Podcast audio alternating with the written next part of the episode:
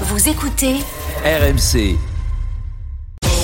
RMC, midi 15h. Estelle Midi. Rémi Barré.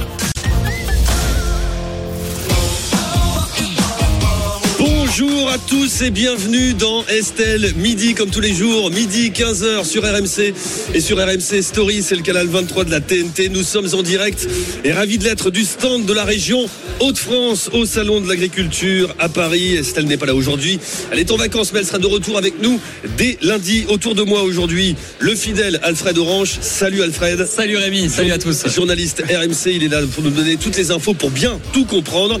Il y a également Thierry Moreau, journaliste média. Salut Thierry. Bonjour, j'ai pris mon passeport depuis la Vendée pour venir jusqu'au Hauts-de-France. Ouais, ouais. Ce stand magnifique. Et, et je t'ai fait passer d'ailleurs. hein. Oui, c'est vrai. Il a fallu que Ouais. j'interfère quand même.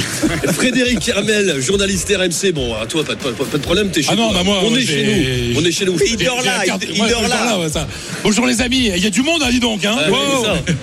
Faut, les- faut qu'on les Ouais. entende, on n'entend Ah pas là. Ah ouais, il y a du monde, il y a du monde. Laurent Dandrieux est là également, rédacteur en chef culture à Valence Actuelle. Salut Laurent. Salut Rémi. Bienvenue Bonjour dans, à les, tous. bienvenue dans les Hauts-de-France. Bah oui, moi je viens de Normandie, c'est un peu l'exil, mais bon, c'est bien hein. C'est bien quand même. Allez, Attends, dans- mais on a des trucs en commun. hein. Ouais, bah oui. Dans un instant, la grève du 7 mars, un pays à l'arrêt. Et le porte-parole du gouvernement, Olivier Véran, qui n'y voit moins que rien que l'apocalypse. On va en parler. Est-ce que vous craignez également une apocalypse à partir de la semaine prochaine? Vous nous appelez au 32-16 à 12h30. Un service national universel obligatoire pour tous les mineurs. Êtes-vous pour ou contre? À 13h, une proposition de loi pour instaurer une peine minimale de prison pour les récidivistes. Êtes-vous d'accord? À 13h30, ce sera le meilleur du jour sur RMC avec le zapping. À 14h, viande d'autruche ou encore lait de chamel, mais produit en France. Êtes-vous prêt à changer et à manger autrement? À 14h40, les immanquables d'Alfred Orange. Et puis on joue aujourd'hui, Alfred. Oui, RMC vous offre vos places pour une affiche de rêve mercredi 8 mars. Vous le savez, le PSG se déplace à Munich pour affronter en match retour le Bayern Munich en Ligue des Champions. Eh bien, nous vous proposons de vivre l'expérience RMC, le voyage à Munich avec Oussem Loussaïef de l'After, la rencontre avec Jeannot Rességui avant le match. Et puis, bien sûr, votre place pour le match Bayern PSG. Restez bien à l'écoute. Et dès que vous entendez cette alerte.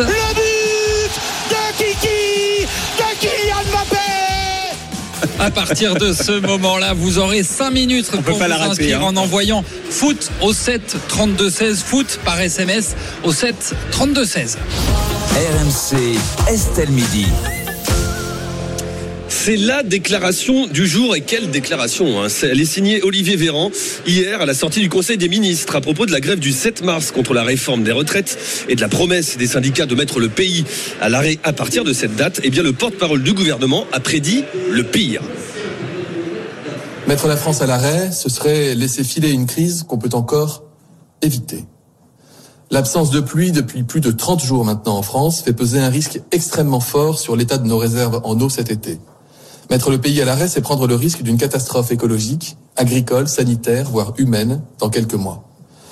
Alors que chaque seconde compte, le gouvernement a demandé au préfet de prendre dès à présent des mesures exceptionnelles, graduelles, temporaires, de limitation ou de suspension des usages de l'eau non prioritaires pour les particuliers et les professionnels. Et Alfred, après cette déclaration du porte-parole du gouvernement, les réactions n'ont pas manqué. hein. Oui, parce que cette tirade ne manque pas de dramaturgie. Sa sortie a fait réagir notamment euh, l'opposition, à commencer par l'adjoint communiste à la mairie de Paris, Yann Brossa, qui a tweeté à deux doigts de nous faire menacer de finir consumés par les flammes de l'enfer. Apocalypse Now a notamment euh, rallié euh, Olivier Faure, premier secrétaire euh, du PS. On rappelle que les syndicats veulent faire de cette journée une journée morte dans les transports. On sait qu'il n'y aura pratiquement aucun train. SNCF et RATP ont annoncé une mobilisation massive. Les secteurs de l'énergie, les raffineries, les profs ont aussi marqué cette journée d'une croix blanche pour afficher leur rejet à la réforme des retraites. Olivier Véran qui prédit le pire avec la grève reconductible du 7 mars de la semaine prochaine. Le craignez-vous? Vous aussi Vous nous appelez au 32-16. Tiens, je me tourne d'abord euh, vers toi, Fred Hermel. J'y pense, je me tourne d'abord vers toi parce que la semaine prochaine, euh, tu m'avais proposé, je pourrais dormir chez toi? Oui. Hein Parce que moi, euh, je- Non, non, mais il n'y a pas de problème. J'ai j'ai préparé le, le clic-clac. Bon, bah, d'accord, on est bien d'accord. Euh, tu crains le pire à partir de la semaine prochaine? Alors, euh, moi, si, moi qui suis vraiment hypochondriaque, euh, je, je- je préfère, je préférais ne jamais aller en consultation chez le docteur Véran. Rappelons que Olivier Véran est, est médecin. Euh, il en fait un petit peu beaucoup quand même. Et je suis pas sûr que ça serve la cause du, gouvernement euh, d'instaurer, enfin, de, faire craindre la fin du monde ou en tout cas la fin de la France pour une journée de grève.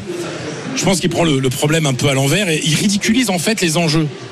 Parce qu'il y a un enjeu économique euh, de cette grève. Alors, c'est pas anodin, c'est pas neutre une journée de grève. Ça fait perdre de l'argent à plein de gens.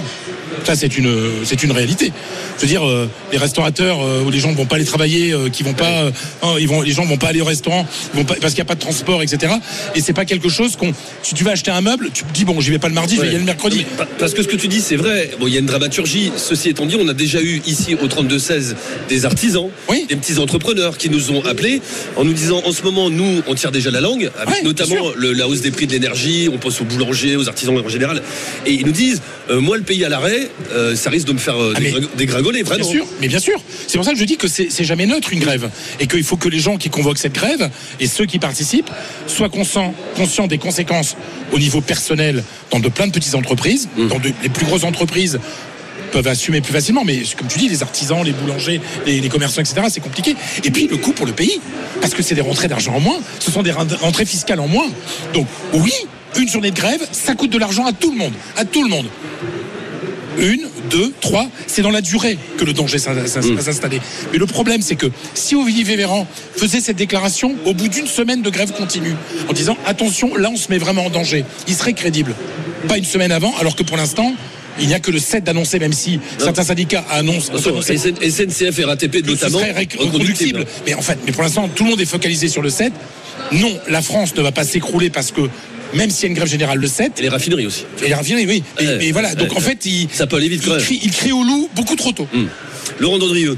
Oui, moi, je, je suis tenté de dire même pas peur. Euh, En plus, quand on a survécu aux, aux très longues grèves et aux très longs blocages de novembre 95, où le pays euh, ne s'est pas effectivement effondré et n'a pas raté pour autant le train du futur, suivant le, la, Enfin, la les, belle condi- les- expression. les conditions économiques n'étaient pas les mêmes. Mais c'est vrai qu'il y a des conséquences économiques, mais de là à crier euh, euh, à, à l'apocalypse, euh, c'est d'autant plus ridicule que quand on entend, quand on regarde Olivier Véran, on voit moins Marlon Brando dans Apocalypse Now que Jean Lefebvre dans On a perdu la septième compagnie quand même. hein. Euh, Il est quand même, euh, il a une crédibilité assez faible. C'est d'ailleurs euh, quelque chose qui m'épate, moi, que j'en suis toujours pas revenu en fait que que le gouvernement ait, ait nommé comme porte-parole ce type qui euh, est une incarnation de, de la non-crédibilité en fait. Euh, et effectivement, je, je crains qu'il y ait, euh, ça traduit surtout un, un effet de panique politique de la part du gouvernement qui voit que euh, l'opposition à cette réforme ne faiblit pas, voire se renforce euh, avec la durée et qui ne sait plus trop comment s'y prendre pour rendre sa, sa réforme acceptable ou en tout cas euh, passable. Thierry Moreau. Alors, je ne serais pas aussi dur que, que, que toi, Laurent, sur, euh, sur Olivier Véran. Je pense qu'il a été plutôt un bon ministre qui a plutôt bien géré la crise du Covid et que, bah, euh, porte-parole, c'est pas facile. Faut, faut porter la parole du gouvernement et, quel- et en ce moment, c'est pas simple. C'est non seulement pas simple parce qu'effectivement, c'est pas l'apocalypse, c'est apocalypse. Non, évidemment. Euh, alors après, il y a deux choses. Il y a la journée de mardi où effectivement, ce jour-là, euh, le gouvernement, évidemment, a intérêt à noircir le tableau en amont. Il le fait sans doute trop tôt, comme tu l'as dit. Ce sera une opposition, sans doute massive, sans doute importante, à une euh, réforme mal expliquée, non comprise, ou plutôt trop bien comprise par ceux qui vont en pâtir. Euh, voilà, c'est pas ce qu'on appelle une apocalypse. En revanche, et tu as bien mis l'accent là-dessus, euh, mon cher Fred, si ça dure, là c'est compliqué. On rentre non plus dans la toujours pas dans l'apocalypse, hein, mais dans une crise profonde, longue, coûteuse, qui risque effectivement de, de- de- de poser des problèmes. Tout ça pour une réforme dont on sait aujourd'hui qu'elle ne va pas rapporter autant que ça, que le, le timing n'est pas si bon que ça. euh, et c'est vrai que c'est compliqué. Après, attention, s'ils disent ça aussi, le gouvernement, c'est parce qu'ils savent très bien qu'une grève longue, et tu en as parlé avec les petits artisans, Ouais. ça peut mettre en danger une partie de l'économie, ça peut donc retourner l'opinion euh, contre elle. Souvenez-vous de la grève de 63 où De Gaulle euh, a, a- a fait face à une grève des mineurs pendant trois, trois mois. Mm. Trois mois. Mm. Et d'ailleurs, ils ont obtenu 8% alors qu'on leur proposait 5,177, ce qui fait qu'au final, ils ont perdu de l'argent. Mais à la fin, l'opinion s'était retournée contre les mineurs. Oui, mais c'était pas le cas en 95. Je suis d'accord, mais attention, il y a un risque de retournement de l'opinion. Oui, sauf que les mineurs, ça concernait que les mineurs. Je suis d'accord, ouais. mais attention au retournement de l'opinion malgré À l'é- À l'époque, euh, le charbon, c'était important. Exactement. Pour l'énergie. pour le- Aujourd'hui, les artisans, Ouais. c'est important aussi. Allez, Olivier Véran prédit le pire en cas de grève reconductible à partir du 7 mars. Le craignez-vous Vous aussi. Vous nous appelez au 32-16 et tout de suite, on va rejoindre Sandrine. Bonjour Sandrine. Oui, bonjour. Vous m'entendez bien Bienvenue dans Bienvenue, oui, on, vous entend très bien, Sandrine. Bienvenue dans Estelle. Midi sur RMC, RMC Story. Sandrine, vous, êtes- vous nous appelez depuis euh, Chartres, c'est ça? C'est ça, en Eure-et-Loire. Vous, Oui, faites quoi dans la vie. Sandrine? Je suis gestionnaire logistique. Bon, est-ce que vous craignez l'apocalypse à partir de mardi prochain? Il y a une date. hein. Alors, apocalypse, moi je vais vous dire clairement, je suis allée voir ce que ça voulait dire hein, dans le dictionnaire. Fin du monde. Vous avez eu raison, clair, très bon clair. réflexe. Voilà. Donc moi, c'est la première chose que je suis allée faire. Et donc, si on veut parler de fin du monde, je, je vais juste en parler deux secondes. Hein, c'est pas le sujet. La fin du monde, pour moi, c'est ce qui risque d'arriver avec ce qui se passe en ce moment au niveau géopolitique. Hein. Donc, fin du monde pour une grève euh, d'une journée qui est peut-être conductible. Hein. Euh, ce gouvernement, franchement, euh, j'ai honte. J'ai sincèrement, on parlait du général de Gaulle. Là, on en parlait il y a cinq minutes. Je, je pense que franchement, euh, c'est lamentable. Bref, c'est une petite aparté. Euh, concernant le droit de grève, c'est un droit euh, constitutionnel. Hein Donc, euh, il faut, je pense qu'il faut aussi le, le, le rabâcher, le redire, parce que euh, pour moi, c'est quelque chose de, de- de très important. Et il faut savoir que le gouvernement, je veux dire, c'est une date qui est prévue depuis très longtemps. Le gouvernement aurait pu anticiper un petit peu plus ça. Il sait qu'il va y avoir des grèves, donc il y a des choses à faire. Je suis pas forcément pour, hein, mais il sait très bien qu'il peut faire des choses pour ça. Et puis je voulais, je voulais aussi dire quand même, euh, le droit de grève, euh, faut, faut, faut quand même. Moi, voyez, je sais pas sur le plateau, vous êtes cinq. Est-ce que quelqu'un est allé lire le rapport du corps des retraites? Parce que moi, je l'ai lu, moi, et là, je suis Oui. dessus. Oui, c'est très, Oui. très long et très complexe Oui, et, on, oui. et on trouve un Et petit a- peu de tout. Et on a beaucoup parlé et on Ah, trouve un peu tout son contraire. Et- et- et- Et les explications, suivant les analystes qui regardent le- les, les- les prédictions du, du corps, euh, ils sont pas tous d'accord. hein. Donc, Vous êtes en train de travailler dessus, Sandrine. Qu'est-ce que, qu'est-ce que vous en ressortez de ce rapport Alors, moi, juste, si on peut aller le voir, page 12, il y a juste, le, un, petit- un- juste un petit tableau qu'il faut aller voir, le niveau de vie moyen des retraités euh, entre 1970 et, et donc et ce qui est prévu jusqu'en 2070. Vous allez voir, c'est page 12. Et ben, vous allez voir que depuis euh, 2000, allez, on va dire 2008, ça descend, mais inexorablement en fait. Vous allez voir la courbe, elle descend. Alors je vous parle même pas de chiffres, hein, juste aller voir cette courbe-là, c'est vraiment intéressant. Voilà. Et puis moi je trouve que parler d'apocalypse euh, pour une grève euh, faite par des syndicats une journée tous les 15 jours, moi je vais vous dire, moi je vais vous dire, je suis Attention, oui. Enfin, attention, hein. Sandrine. Ce qui change à partir de mardi prochain, c'est que il y a grève mardi et les syndicats, notamment ceux de la SNCF, à l'unanimité, ceux de la RATP notamment, mais je ne parle pas que, que, la, que de la RATP, c'est pas mal- c'est le cas dans pas mal de grandes villes en France, appellent à une grève reconductible à partir de mardi. C'est là, le ça pays sera, à l'arrêt. Ça sera pas, C'est une, ça qu'a- ça sera c'est pas ça- une grève tous les, toutes les C'est semaines. ce dont a peur le gouvernement. Et alors, il est où le problème, le pays à l'arrêt? Moi je vais vous dire, Ah, les conséquences, Ah bah, c'est pas les euh, mêmes. hein. Les conséquences sont pas les mêmes. Ah oui. Mais on est d'accord, il y aura des conséquences, mais vous, vous croyez que la conséquence, ça va être quoi, nous, pour notre retraite? Moi, vous savez, j'ai 49 ans, j'ai commencé à oui. travailler à 18 ans. Moi, quand j'ai commencé à travailler à 18 ans, c'était euh, 37 semaines et demie de cotisation. Maintenant, on me dit 43. Moi, je veux bien, hein. je suis pas la plus à plaindre. hein. Nous, on, a une- nous, on vit très bien. Mais moi, je me bats pour, pour tous ceux, justement, qui, qui peuvent pas se battre. Parce que la petite Mm. personne qui gagne euh, 1300 euros par mois peut pas aller faire grève. Vous voyez Je, je vous ai demandé tout à l'heure ce que vous faisiez. Vous, vous êtes salarié, Sandrine? Oui, D'accord. Euh, vous, allez, vous allez vous mettre en grève mardi? Vous allez faire grève? Oui. D'accord. Et le lendemain? Je sais pas, à voir, mais euh, en fait, je vais vous dire, les syndicats, euh, moi, pas par où je suis, euh, les syndicats, il y a rien. Et puis bon, moi, je vais vous dire, je suis asyndicale malgré tout. Alors, malo- enfin, heureusement, malheureusement, on a besoin d'eux parce que ça donne, si vous voulez, une, une impulsion. Mais moi, ce que je souhaiterais, c'est que les gens, ils prennent leurs responsabilités et qu'ils y aillent. Voyez Parce que c'est pas perdre une semaine. Oui, ah ben on pourra peut-être pas aller chez son boulanger chercher sa baguette. euh, Enfin bon, euh, on a tous un paquet de nouilles dans le placard. Je veux dire l'essence. Ben écoutez, si on peut pas se mettre en grève, eh ben euh, on trouve d'autres solutions. Si on peut pas faire garder ses enfants, bah remarquez, heureusement qu'on a encore des grands-parents qui peuvent les garder, qui sont en retraite. Hein, Hein Ouais, ouais, ouais. Mais je veux dire, c'est chacun doit prendre ses responsabilités. Et moi je et moi je la prends et je veux qu'on la prenne. Mm. Merci Sandrine d'avoir été avec nous. Sandrine qui nous appelait au 32-16 depuis Chartres. Belle journée à vous. Pascal nous rejoint. Bonjour Pascal. Bonjour. On est à Champigny-sur-Marne. Bonjour à tous. Bon, déjà, Vous faites quoi Pascal dans la vie? Je suis consultant en informatique indépendant. Alors mes excuses pour euh, le, le jeu de mots vaseux que j'ai mis euh, sur euh, sur RMC Direct. Euh, Véran est complètement barré, donc euh, je m'en excuse auprès de toi. Tout va bien, tout va bien, j'ai l'habitude. Allons-y. Euh, bon, non mais il est complètement, il est réellement complètement barré. Et Sandrine a raison. Regardons la définition de l'apocalypse. Ça, c'est une première chose. La deuxième chose, c'est que il fait le lien avec euh, la sécheresse. Donc quelque part, il fait le lien avec euh, la crise écologique. Quelque part, il faut juste qu'il se rappelle que lui et son président sont au pouvoir depuis six ans, qu'ils n'ont rien fait sur le sujet et que l'apocalypse, euh, pas pour le monde d'ailleurs, hein, parce que la planète s'en remettra toujours, mais pour l'habitabilité de la planète et pour une euh, quarantaine, cinquantaine, euh, soixantaine d'années avec des choses graduelles. Donc le garçon qui dans la même phrase dit il n'y a pas une seconde à perdre euh, pour l'histoire de l'eau euh, et, et c'est inadmissible de se mettre en grève et de travailler pour les retraites et qui ne s'occupe pas de quelque chose qui va être inéluctable dans les 30 à 60 prochaines années, c'est ahurissant de, de, de bêtises. Euh, je ne sais pas comment le qualifier en fait.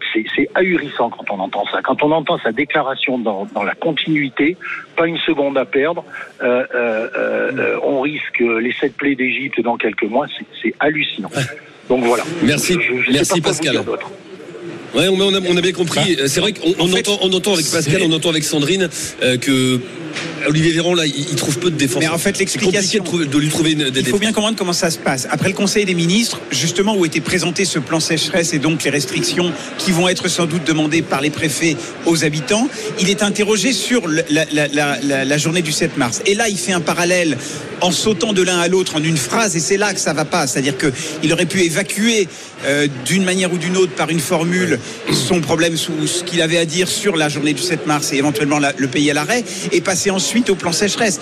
Faire le lien de l'un à l'autre, comme l'a expliqué notre auditeur, est stupide. En revanche, ce qui est important dans ce qu'a dit Sandrine, c'est la grève par procuration, c'est-à-dire qu'elle elle est prête, elle, aujourd'hui, en tant que logisticienne et employée dans logistique, salariée dans la logistique, de faire grève parce que ça ne va pas trop l'impacter, mais elle est prête Mais combien de à faire jours grève pour les autres. Combien de jours Ouais, c'est ce que je On lui ai verra. posé, ouais. Combien de jours voilà. Et puis alors, je veux, euh, le, le problème, et c'est bien l'explication que, que tu donnes Thierry, s'il est porte-parole du gouvernement, c'est-à-dire qu'il doit être spécialiste de la communication et qu'il ne- ne- n'a pas encore compris que sa petite phrase allait être coupée en haut au début et à la fin et qu'on ne remet, la remettrait pas du tout dans le contexte de la sécheresse, bah, il n'est pas frais- vraiment fait pour, le, pour ce travail. quoi. Allez, une dernière intervention, celle d'Olivier qui nous appelle au 32-16. Bonjour Olivier.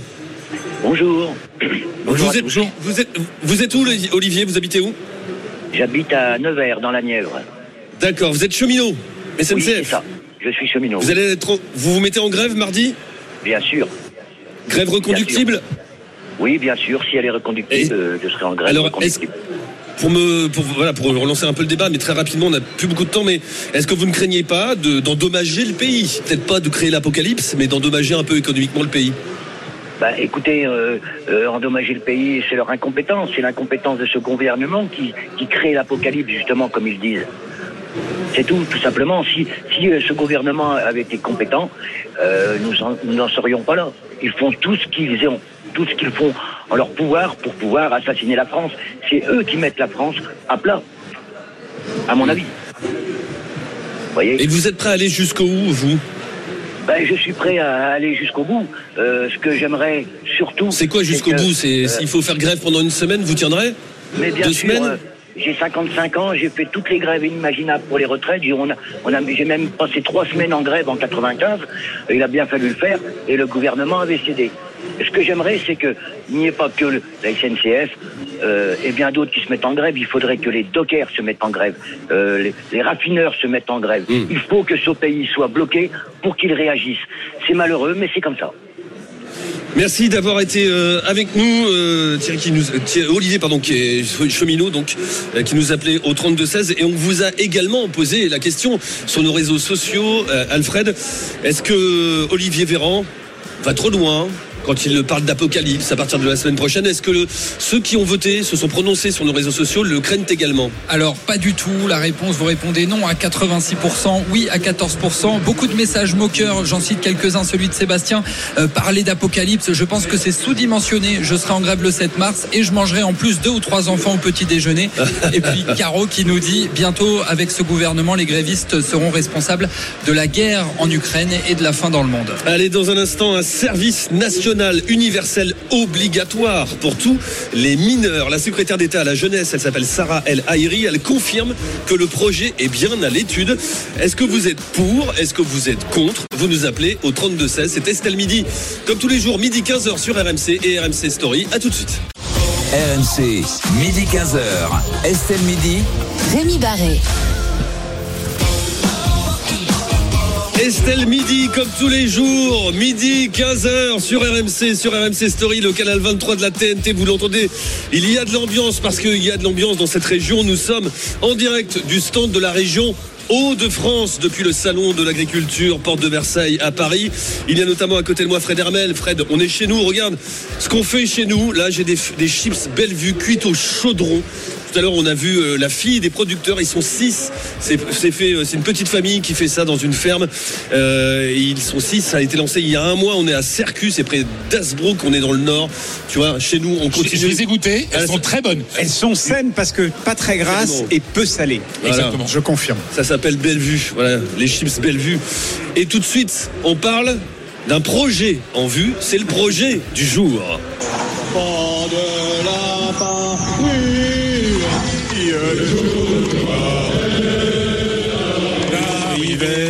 Secrétaire d'État à la jeunesse et lever des couleurs que vous entendez. La secrétaire d'État à la jeunesse, Sarah El Haïri, confirme qu'un projet de service national universel obligatoire pour tous les mineurs est bien à l'étude actuellement. Alfred, à quoi ça pourrait ressembler? Eh bien, ce séjour de cohésion n'aurait plus lieu sur les vacances scolaires comme c'est le cas aujourd'hui, mais s'étalerait sur toute l'année entre octobre et juin. Ce sont les élèves de seconde qui seraient les principaux concernés. En 2022, il y a déjà 32 000 jeunes entre 15 et 17 ans qui ont participé à ces stages de citoyenneté, des stages où on enseigne la discipline en promouvant les valeurs et les principes républicains. Euh, Sa potentielle généralisation, elle ulcère notamment euh, les syndicats euh, lycéens. La voie lycéenne dit notamment on peut s'engager autrement qu'en passant par ce service. L'autre réserve, Rémi, concerne la place prise par ce dispositif qui, d'après les associations de parents d'élèves, pourrait grignoter jusqu'à deux semaines d'enseignement euh, scolaire, entraînant des retards dans le programme. Un service national universel obligatoire pour les mineurs. D'accord, pas d'accord. Vous nous appelez au 3216. Thierry, Ah, moi, je suis pour.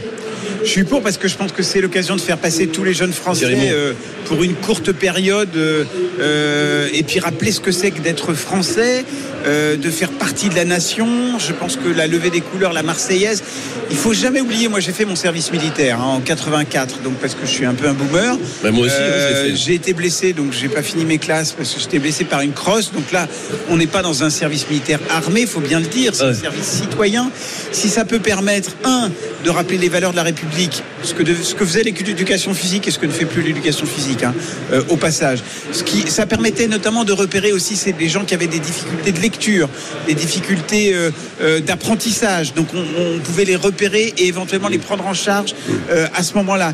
Je, je ne vois que des vertus à ça et je dis qu'aujourd'hui, alors je vais sans doute passer pour un vieux con auprès de, de- de certains auditeurs ou peut-être même auprès de mes propres enfants, mais l'idée de, de- de savoir ce que c'est qu'une Marseillaise, la levée des couleurs, apprendre le respect et la discipline, comme tu l'as dit, ça me paraît très important parce que on ne cesse de le dire, y compris sur ce plateau, qu'on perd les repères, on perd les valeurs. On ne respecte plus son prof, on ne respecte plus un gendarme, on ne respecte plus un policier, on ne respecte plus même celui qui vous fait traverser la route euh, quand vous êtes un écolier. Donc oui, si ça peut permettre de, de- de faire nation, comme on dit, mais c'est une expression que j'aime pas, je trouve que c'est plutôt une bonne chose. Laurent Dandrieux, Moi, je- pour le retour du service, enfin, pas, pas- je- Ouais. je- tu vois, lapsus révélateur, je vais Ah, oui. dire pour le retour du service national. Là, non, ça serait pour le, Ouais. pour le rendre obligatoire le service national universel. En fait, moi, je me pose deux questions, celle de l'acceptabilité et celle de la faisabilité. L'acceptabilité, euh, parce que en fait, le service militaire, lui, il est mort un peu avant d'être, euh, d'avoir été supprimé, parce que finalement, les gens y allaient vraiment entré dans les pieds parce que plus personne ne savait trop à quoi ça sert. Ouais. Ça servait. Et là, je trouve qu'on est sur des buts qui sont très globaux, assez généraux. Et euh, on n'est pas bien sûr déjà de, de- de savoir euh, à qui, à quoi on va consacrer effectivement ces deux semaines. Et on constate aujourd'hui que il attire. euh, ce- Un des buts, c'est le rassage social, mais en fait, dans les faits, ça attire pas tout le monde. Ça attire, pour faire court et schématiser, mais plutôt une jeunesse un peu euh, bourgeoise. Donc ça veut dire que tout le monde ne voit pas l'intérêt. Euh, la deuxième chose, c'est la faisabilité. Et notamment alors, la question du coût, parce qu'on nous explique que le pays est au bord de l'apocalypse parce que on va s'arrêter de travailler une journée. Mais là, on parle quand même de, généraliser un dispositif qui, s'il était appliqué à toute une classe d'âge, coûterait à peu près euh, dans le, le milliard d'euros à peu près hein, euh, tous les ans. Donc on n'est pas sur du sur du léger. Euh, et puis euh, il y a aussi hein, le problème juridique, c'est que pour euh, le généraliser à toute une classe d'âge et pas seulement aux volontaires, eh ben il faudrait changer la constitution. Et donc Non, puis je, euh, m'interroge aussi je m'interroge aussi sur le caractère obligatoire. Imagine que tu n'y ailles pas. Tu risques quoi Eh bien, effectivement, euh, je pense que tu peux, euh, tu pourrais imaginer des sanctions, mais les sanctions ne peuvent être justifiées que si cette obligation est constitutionnalisée. Bah oui. Et donc, euh, et puis ça pose aussi le problème d'ailleurs de l'autorisation parentale, c'est-à-dire ce qu'on peut obliger des jeunes. Je dirais que ça, c'est des détails techniques. Alors, tu disais, on Non, non, non, les la, pieds. la- la- la Tu dis- révision de la Constitution, c'est pas un petit détail, hein, c'est très compliqué à faire. Tu dis on traînait les Surtout pieds pour y a- aller. C'est vrai qu'on traînait les pieds pour y aller, mais je- en revanche, une fois qu'on en sortait, on en avait plutôt un bon souvenir. Voilà, c'est juste ce que je voulais apporter comme bémol. Oui, mais il y a quand même eu une dégradation du sens de l'utilité et donc de l'acceptabilité. Moi, moi j'aime beaucoup Fred cette idée. Fred Euh. Ça vous étonne pas J'aime beaucoup cette idée. Euh, le caractère obligatoire, bah, il, est, il est obligatoire, je veux dire. Parce que s'il n'est pas obligatoire, ça ne sert à rien. Bah oui. Tout à, ça sert à rien parce que automatiquement vont aller des gens qui sont déjà convaincus par l'intérêt de, de ça. L'intérêt, c'est vraiment le brassage social. Mm. Moi qui viens d'une famille populaire, d'un petit village, etc.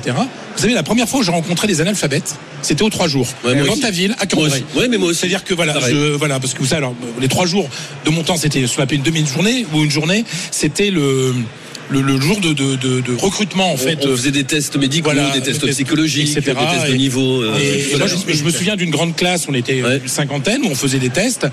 Et euh, à la caserne Mortier. à Exactement. Euh, J'étais chez toi. La première fois, j'ai allé chez toi à Cambrai. On vous demandait notamment, euh, on vous présentait un clou et on vous demandait est-ce que vous allez plutôt l'enfoncer avec un marteau, avec une pelle, enfin ce genre de Toi, tu l'as fait largement avant moi, donc euh, nous, c'était déjà vu ça. Et, et la, et la première fois, et je sais qu'il y avait un officier qui avait dit bon, qui ici ne sait pas écrire Ouais. et j'avais été très surpris parce que sur les 50, il y en avait 3-4 garçons de mon âge Ouais. qui avaient levé la main. J'ai vécu Je la même situation. Je n'avais jamais été confronté à ça. Moi Et je vous dis, moi, viens d'un petit village du Pas-de-Calais, d'une famille euh, populaire, enfin voilà. Et ben oui, bah, et même, même moi, j'avais découvert des choses. Quoi. ouais. Et ben aujourd'hui, ces gens-là, ils savent lire et écrire. Bah, alors j'espère, mais, mais pour te dire qu'on découvre des choses grâce au service national, on découvre d'autres d'autres types de populations que, que, que la celle à, à laquelle on est on est confronté au, au quotidien. Donc rien pour ça, c'est Ouais, très important. ouais, mais quand, tu les mais- euh, quand tu les découvres, t'en fais quoi après euh, Non mais, mais non mais déjà Bah, tu les sais- traites. non, mais, ah ben, déjà tu connais tu connais le pays dans lequel tu vis quoi. Oui. Parce qu'en fait on est en gros euh, quand on est journaliste c'est un petit peu différent parce qu'on fait beaucoup de reportages etc. Mais en gros tu restes toujours dans ton milieu social, dans ton cadre etc. Donc euh, là c'est je trouve ça très intéressant ce mélange. Et puis la question je vais je vais dire un gros mot identité nationale. Quoi Oh là, on n'a pas le droit ici. Bah, on n'a pas le droit. Tu retires immédiatement ce que tu veux Bah, dire, voilà. Vous vous souvenez quand euh, Nicolas Sarkozy avait, pré- pré- avait préconisé cette, euh, cette grande réflexion sur qu'est-ce qu'être français aujourd'hui? Ça avait été, il s'était fait démonter par tout le monde en disant que c'était fasciste, c'était quasiment nazi, de réfléchir sur ce qu'était aujourd'hui l'identité na- nationale. Et ben moi je pense que ce service national peut être l'occasion pour beaucoup de jeunes de se dire qu'est-ce qui me raccroche à la France? Qu'est-ce qui me rapproche de, de la France? Et bien cette réflexion qui n'est pas normale dans la vie quotidienne, elle pourrait se faire grâce à ce service obligatoire. Un service national universel obligatoire pour les mineurs, d'accord, pas d'accord, vous nous appelez au 3216 et au 3216 tout de suite, eh bien on rejoint Jonathan. Bonjour Jonathan. Bonjour. Merci, Bonjour. merci d'être avec nous dans Estelle Midi sur RMC, RMC Story. Jonathan, vous nous appelez depuis hier. Oui, tout à fait. Euh, alors, et- et- euh, un instant, Jonathan.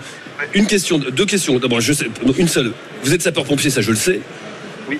Sapeur-pompier volontaire, professionnel, professionnel. Vous avez quel âge, Jonathan? J'ai 29 ans. 29 ans, c'est ça, j'ai bien entendu? Oui, oui, oui. D'accord.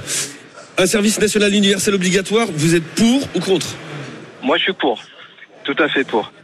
Euh, pour la petite histoire, moi, j'ai- euh, commencé à rentrer dans le monde des sapeurs-pompiers à l'âge de 13 ans, euh, dans ce qu'on appelle l'école des jeunes sapeurs-pompiers.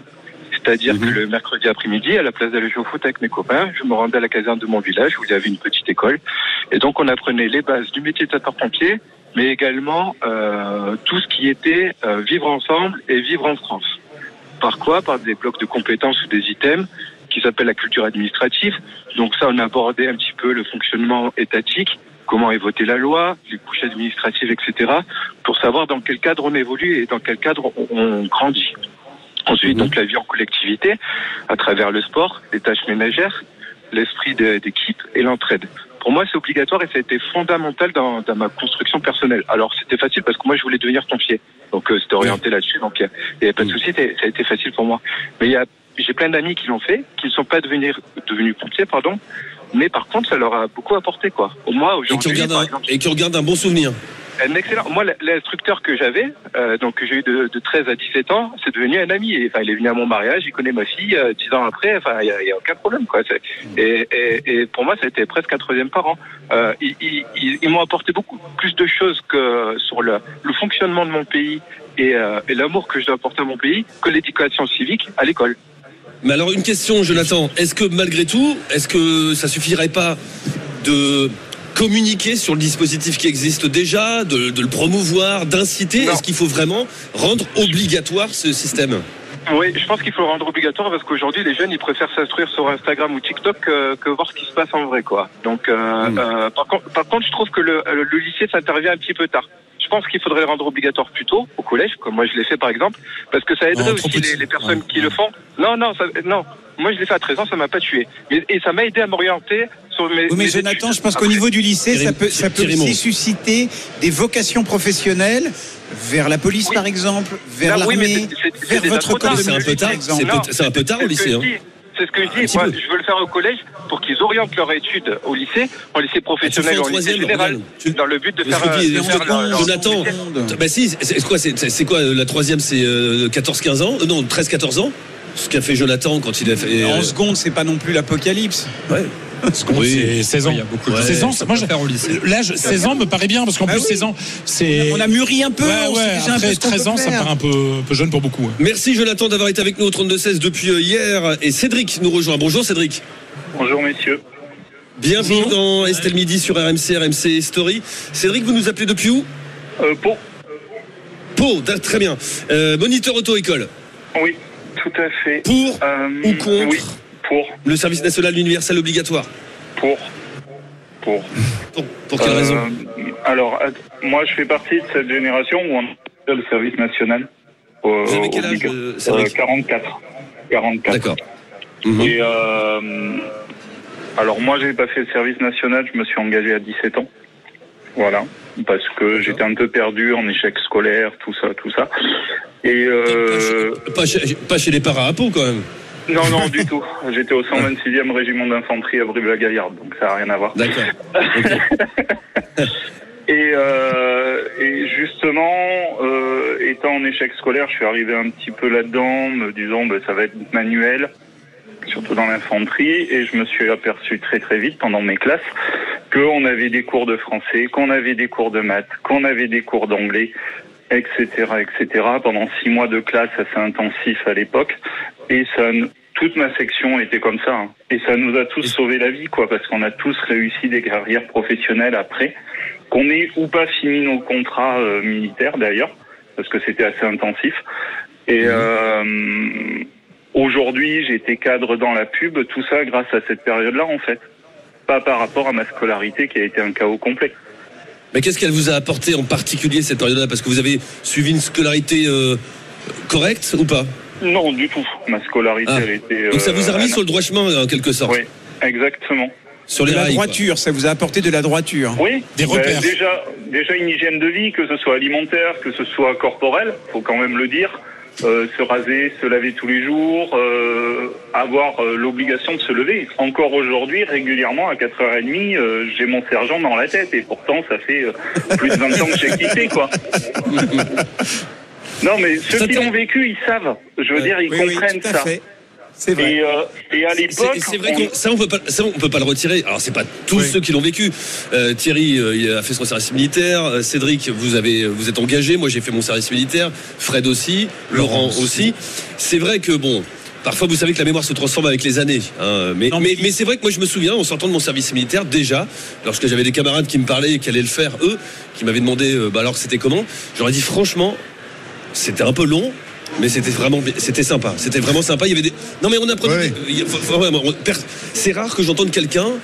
C'est vrai que c'est rare qui euh, vienne nous dire, moi j'ai fait mon service et franchement, euh, Mais là, c'était ce pas que, terrible. ce que nous décrit notre auditeur, c'est J'en ai rien tiré en tout cas. C'est une éducation nationale qui réussit, qui marche. Et c'est ce que j'allais dire. C'est ça qui, c'est ça qui est Ouais, terrible. ouais. C'est qu'en fait, on demande, un- on invente un, un dispositif supplémentaire pour pallier les carences de l'éducation nationale. Ce qui était avant. Ce qui vient en Ce qui- non, mais ce qui était avant l'éducation nationale, parce que. Messieurs, je Moi, j'ai- si, j'ai je peux me connu- permettre- si je peux me permettre à nous entendre là, on fait quand même et je vais. Vieux con, tu veux dire Ah, on fait vieux con. voilà. Non mais non mais oui mais Quand, tu en parles de ton complément, service militaire, tu fais forcément vieux con. Ouais. Non, mais ce qui, ce qui est important par rapport à l'éducation nationale, moi j'ai encore, moi je suis né en 1970, j'ai encore connu la peur des profs.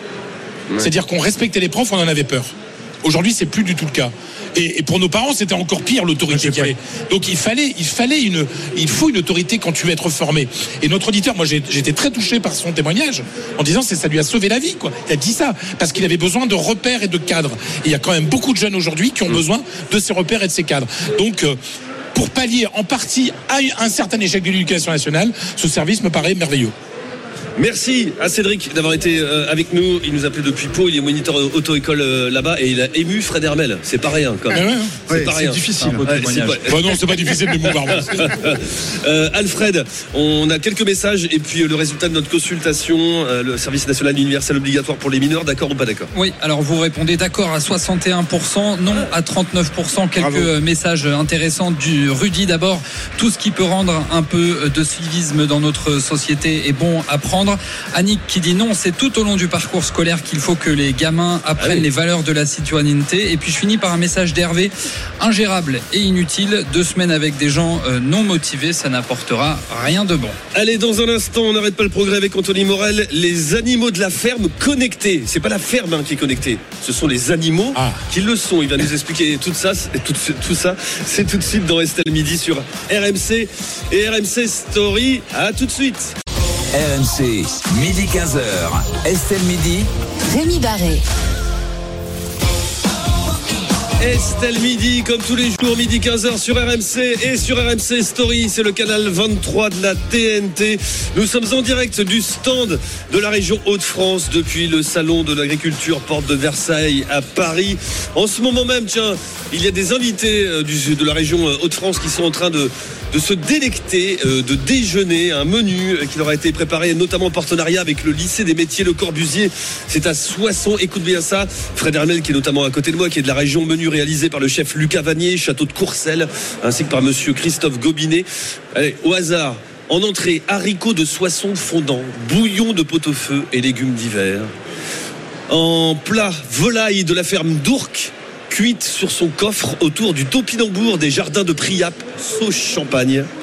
Et après, écoute bien, accroche-toi, là on est dans le nord, pas de Calais aussi, mousse de maroilles Oh. de la ferme de la Fontaine Orion et nougat de fruits secs. Ça, je goûterais bien.